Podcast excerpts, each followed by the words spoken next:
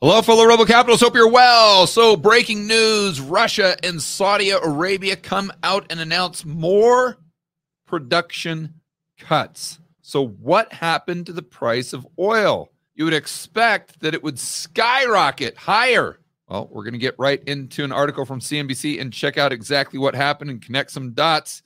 Before we do, want to encourage you to check out Rebel Capitalist Pro. That's the investment website that I have with Chris MacIntosh, Lyn Alden. Cannot have a better edge for your investment portfolio moving into some tumultuous times in 2023 and 2024. Cannot have a better edge than Rebel Capitalist Pro. That's for sure. So check it out at georgegammon.com forward slash pro. No better way to not only survive, but thrive, whatever storm we have coming that's being indicated by several things, including the price of oil. So let's get into it right now and check it out. Headline Oil rallies on Saudi Russian supply cuts for August. I want to point out that this was written last night, 9:33 p.m. It was updated, but they didn't update it fully.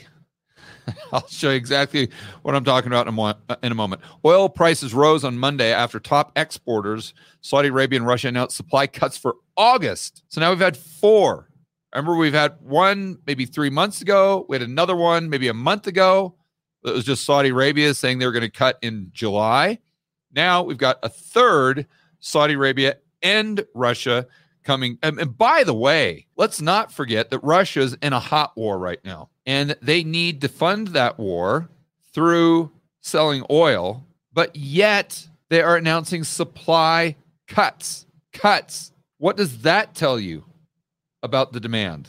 So it's not that just Saudi Arabia, OPEC, is announcing, it's Russia, the entity that needs those dollars coming in a lot more than Saudi Arabia does. Again, why? Because they're in a, in a hot war, for heaven's sakes. So let's read what happens, prompting prices to bounce off early losses spurred by worries about slowing global economy. Saudi Arabia on Monday said it would extend its voluntary cuts of 1 million barrels per day for another month to include August. Okay, so this is the same cut, but they are extending it out another month. So futures were up. See, WTI up to 71.03. That was as of this morning. We're going to get a real time update here in just a moment. Early on Monday, prices were lower after business surveys showed global factory activity slumped in June as sluggish demand in China and in Europe clouded the outlook for exporters.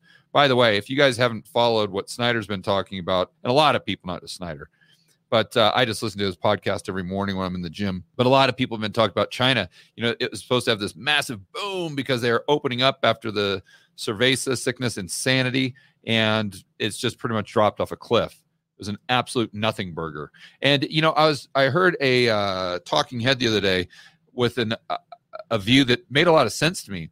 It said, "Listen, China had these insane lockdowns, and they did no stimmy checks, none." So just think what would have happened in the United States if we would uh, if we would have done zero stimmy checks, zero, nada, no PPP, no here's your free money, no you don't have to pay your mortgage, you don't have to pay rent, you don't have to pay your student loan, nada. And what if our lockdowns lasted an additional year? So we just opened up at the beginning of 2023, let's say. What do you think would happen to our economy? It would have absolutely crashed it would have completely collapsed. And that's pretty much what you have in China. So this person said that, you know, they're kind of baffled by this idea that China would just boom. Sure, they have a lot of savings, but those people aren't going to go out and just spend those savings if it's ingrained into their culture, which it is. They're just not going to spend at all. And they're going to try to build back up that savings that they had to burn through to a certain degree in order to survive the insanity of those government lockdowns. Getting back to this article, quote from John Kilduff, partner at Again Capital. Oil is facing serious economic headwinds, and the market is trying to make sense of what additional crude cuts mean in that context. I'll tell you what they mean is Russia and Saudi Arabia are looking at global demand and they're saying, holy crap, we are headed straight towards a recession, if not a global depression. And we're going to get ahead of this. And if one production cut isn't enough, we're going to do two. And if that's not enough, we're going to do three. And we're going to keep making these production cuts to keep pace with the demand falling off a cliff.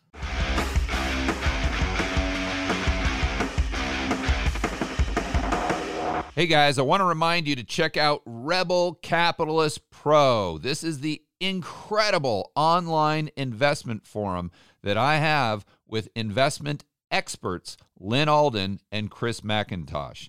It includes professionals such as Patrick Ceresna from Macro Voices. He specializes in options. Tony Greer, commodity trading. Jason Hartman, real estate. And Brent Johnson with macroeconomics. If you want to build wealth and thrive in this world of out of control central banks and big governments, Rebel Capitalist Pro is the resource you need. So check it out today at georgegammon.com forward slash pro. That's georgegammon.com forward slash pro. We'll see you inside with the fellow rebel capitalists that are taking their investing to the next level.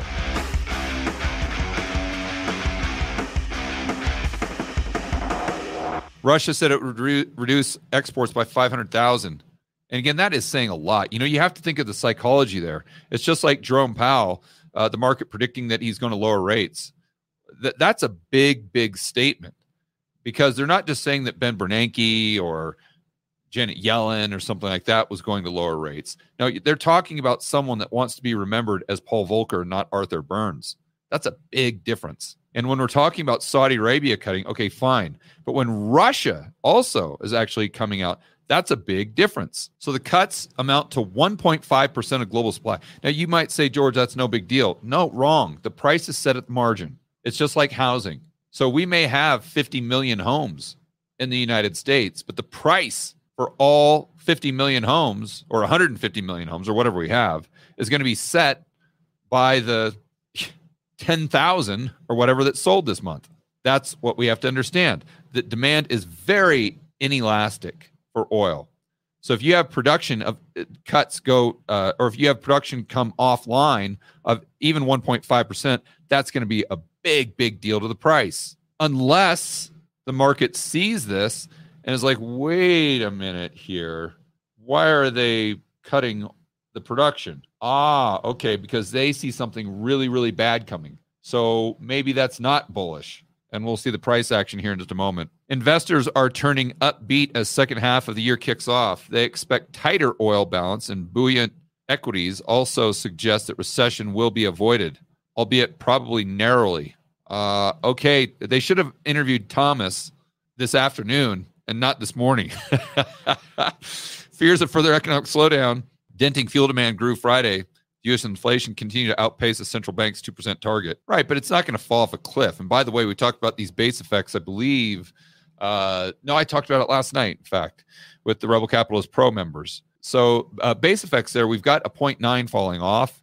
And so, if this month we have a 0.2 or 0.1 like we had last month, you've got CPI going from 4% straight down to low threes. So, that's what I expect when we have the new number come out July 12th. So higher interest rate, strengthening dollar, oil demand more expensive. Yes, and that could lead to an economic, or that could be a contributor to a global economic recession. So now let's check out the oil price because it talks about how it spiked and all these things. And they were talking about to Thomas, and he was saying, "Oh yeah, well it makes sense because we can see that the economy's really starting to heat up, and we'll probably most likely avoid a recession." All right, Thomas. Well, remember that this morning we started off with that big boost in price, almost up to $72.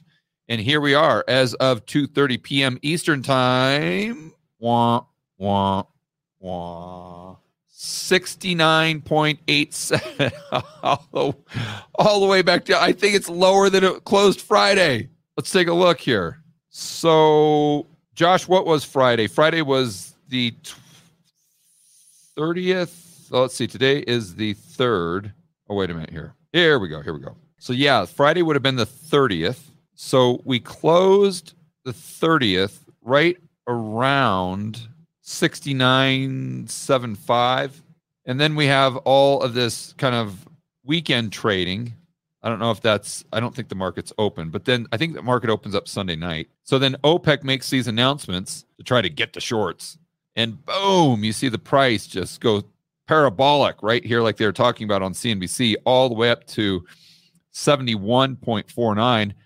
And then what has happened? Has the price just gone straight up like you would expect with all these production cuts? Wow, it's a lot of supply coming offline. The exact opposite. It's gone down now to basically exactly where it was at the close Friday. And my guess would be if we look at this tomorrow, we're going to see an oil price that's even lower than it was Friday because that's what's been happening. Every single time they come out and make one of these cuts, the market just goes right up and then it comes down, but then it goes down lower than where it was before because the market realizes that Russia and Saudi Arabia probably have some insider information when it comes to oil demand.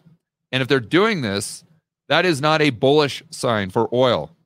That is a bearish sign because it means that the global economy is grinding to a halt. All right, guys, enjoy the rest of your afternoon. As always, make sure that you're standing up for freedom, liberty, free market capitalism. We'll see you on the next video.